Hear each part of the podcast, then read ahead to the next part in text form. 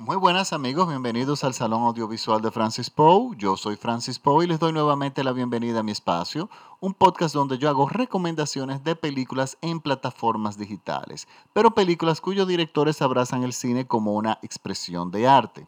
Para esta semana les traemos una recomendación de la plataforma Prime Video. Es una película de 2018, es un drama que se llama Don't Worry, He Won't Get Far on Foot. Eh, la traducción en español sería No te preocupes, él no va a llegar lejos a pie. Es, asimismo está en inglés. Eh, yo voy de todas formas a colgar el enlace en mi página de Facebook, el Salón Audiovisual de Francis Poe, donde ustedes van a poder acceder directamente al enlace de la película en Prime Video. Esta película está protagonizada por Joaquín Phoenix, Jonan Hill, Rooney Mars y Jack Black, entre otros actores. Y está dirigida por el eh, aplaudido director Gus Van Sant. Miren, Gus Van Sant es un director que ya tiene tiempo haciendo cine. Su cine es muy particular, tiene un sello muy propio y, y, tiene una característica que es que sus películas son muy buenas. Él no es un director que, está, eh, que ve el cine como simplemente una herramienta de negocio, sino la ve como, él ve el cine como un instrumento de arte, que ese es el tipo de cine que nosotros queremos recomendar aquí en el Salón Audiovisual de Francis Poe. Eh, Gus es el director, ha sido el director, fue, bueno, es el director de películas importantísimas como My Own Private, Private Idaho, Drugstore Cowboy, Elephant, la muy aplaudida y premiada Milk, Good Will Hunting, entre muchísimas otras películas. Eh, to Die For también, aquella magnífica comedia negra con, protagonizada por Nicole Kidman y Joaquin Phoenix.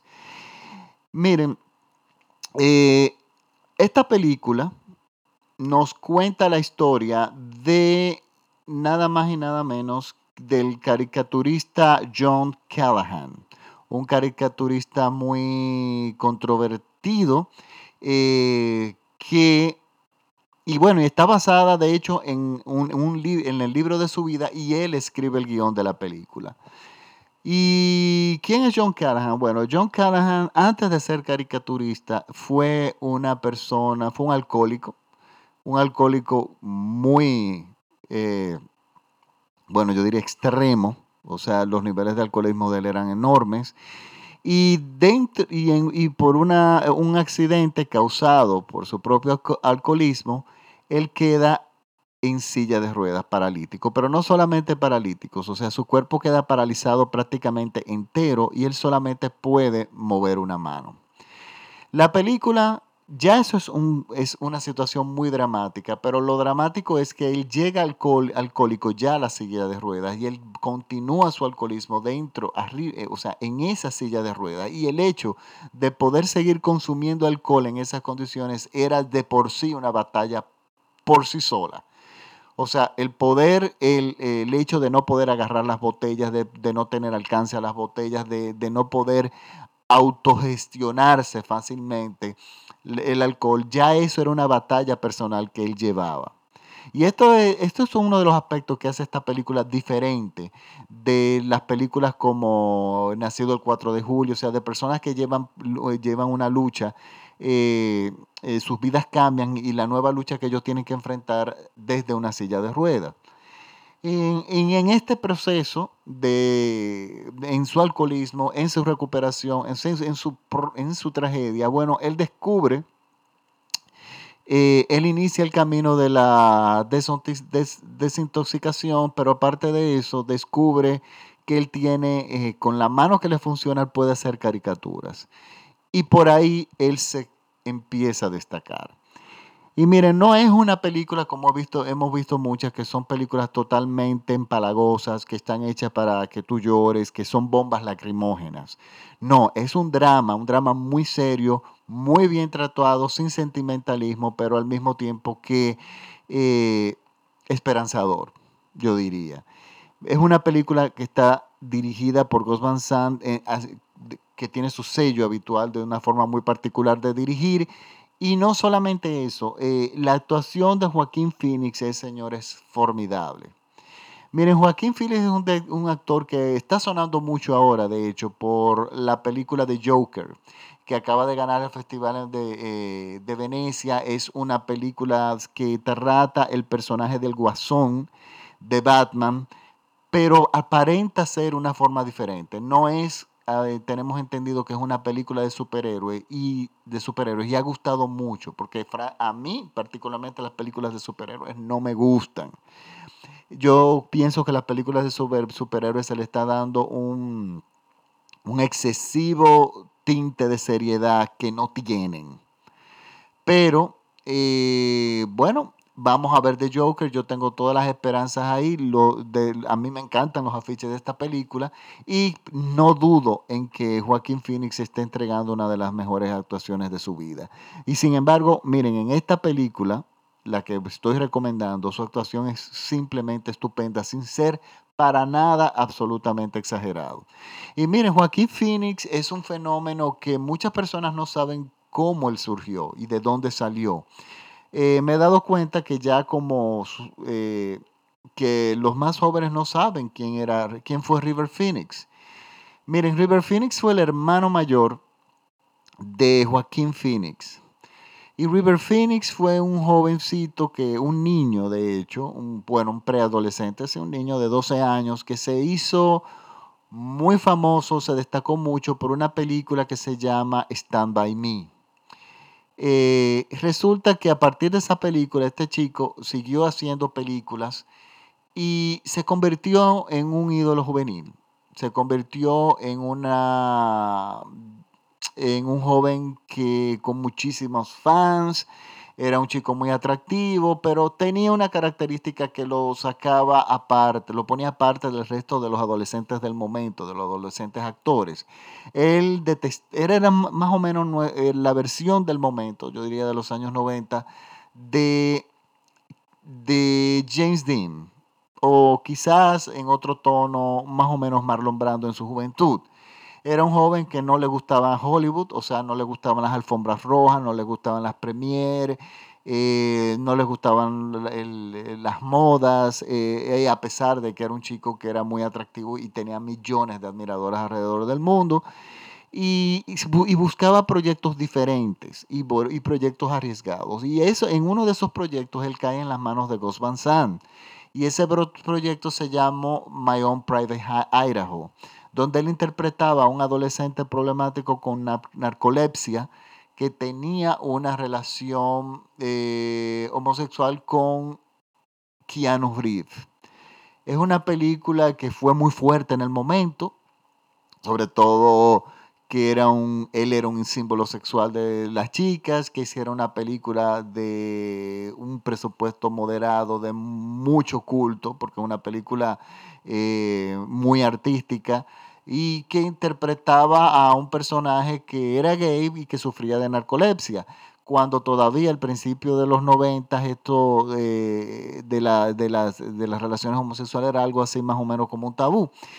Y entonces, bueno, eh, esto, la película eh, recibió grandes críticas, sus la actuación de él y la de Keanu Reeves fueron estupendas y, y bueno, él siguió una carrera así muy, eh, estando en Hollywood, él buscaba siempre ese giro de hacer películas que no, no encajaran en lo que fuera, en lo que es Hollywood. Muchos jóvenes lo recuerdan, eh, los que les gustan Indiana Jones, él interpretó a, en una de las películas de Indiana Jones a Joaquín, perdón, el personaje de Harrison Ford cuando era joven, cuando era adolescente. Y de hecho también lo hizo muy bien, es una de las películas más, de hecho, más comerciales que hizo. Pero lamentablemente River Phoenix murió de una sobredosis. Eh, también chocó al mundo porque nadie sabía que él consumía drogas a esos niveles. Murió en, cayó de un, de- le dio un infarto más enorme, o sea, grandísimo, masivo en el corazón, o sea, simplemente fue fulminante. Y eh, cayó en la acera de enfrente de un restaurante de Johnny Depp. Joaquín Phoenix, que era su hermano pequeño, estaba con él ese día. En ese momento, y de hecho fue quien llamó al 911 cuando eso pasó. Joaquín Phoenix murió, digo, perdón, River Phoenix murió Y pasó algo que nunca yo había visto que haya pasado en el cine, o por lo menos no recuerdo haberme, no recuerdo ninguna historia parecida. Joaquín Phoenix, al parecer Ghost Van eh, notó en Joaquín Phoenix talento, el hermano de River Phoenix. Pero el hermano, River, eh, Joaquín Phoenix está bajo la sombra del hermano. Al morir el hermano, eh, resulta que Joaquín Phoenix empieza poco a poco a destacarse. Lo, eh, hace un primer papel secundario en una película que se llama Parenthood, una comedia muy buena, y él hace el papel de un adolescente, preadolescente, de un niño de 12 años en problemas. Pero luego más adelante Gus Van apostó a él y lo colocó junto a Nicole Kidman en To Die For y realmente de ahí en adelante ese joven despegó. Y en uno de los casos más extraños de, Hollywood, o sea, cuando muere un hermano y el hermano no solamente que no era conocido, digamos que retoma la carrera, el espacio de su hermano y se convierte en una gran estrella y de hecho ya lo ha superado, claro, ha vivido mucho más. Y resulta que Joaquín Phoenix, yo diría que es uno de los actores del momento. Eh, tiene una capacidad de transformarse enorme, es muy natural frente a las cámaras, llega al público, es muy expresivo. Y en esta película, señores, él está muy bien. Esta película, sin, como vuelvo les digo, sin ser una, un melodrama o una bomba lacrimógena, es una película que nos llega. Eh, nos llega por su forma en que está hecha y cómo Joaquín Phoenix eh, la interpreta. Los actores secundarios también están estupendos y es mi recomendación de la semana. Últimamente ustedes notarán que yo he estado haciendo recomendaciones de Prime Video, pero como creo que le comenté, comenté al inicio, resulta que Netflix se está inclinando más como a las series y yo en estos días estoy bastante incómodo porque el material, ya estamos en septiembre, vamos a ver qué pasa ahora en octubre, pero el material que ellos ahora mismo tienen no me agrada mucho. Y es extraño porque por ahí viene la plataforma de Disney, otras plataformas, incluyendo la de Apple. Y bueno, y yo diría que las plataformas ahora deberían estar sacando sus mejores galas eh, como una forma de competir, pero noto que Netflix se se ha calmado un poco, diríamos, está un poco más menos agresiva y bueno, Prime Video tiene material para ver y bueno, y yo seguiré buscando en Netflix pero, y en otras plataformas, pero bueno, mientras tanto Prime Video eh, es la opción. Recuerden que Prime Video no es lo mismo que Amazon Prime tienen que, para inscribirse, tienen que ir a primevideo.com y hacerlo desde ahí y especificar en el país donde ustedes viven. Si ustedes viven en la República Dominicana, tienen que decir que viven en la República Dominicana para que el contenido le caiga, porque de otra forma no van a poder tener acceso al contenido. Recuerden que mis podcasts son escuchados en todo México vía radiola.com y que los pueden descargar gratuitamente en cualquiera de las plataformas, Spotify, SoundCloud, iTunes, TuneIn, ahora recientemente en Google Podcast. Y nada, eh, si les gusta mi podcast, por favor, compártanlo en sus redes con sus amigos. Y yo realmente espero que esta película realmente les guste. Ahora sí me despido, hasta la próxima semana. Muchísimas gracias a mis seguidores, sobre todo en Estados Unidos, que estoy creciendo. Eh, muchísimas gracias por su sintonía. Y nada, nos vemos hasta la próxima semana con otra recomendación aquí en el Salón Audiovisual de Francis Poe. Muchísimas gracias por la sintonía nuevamente. Chao.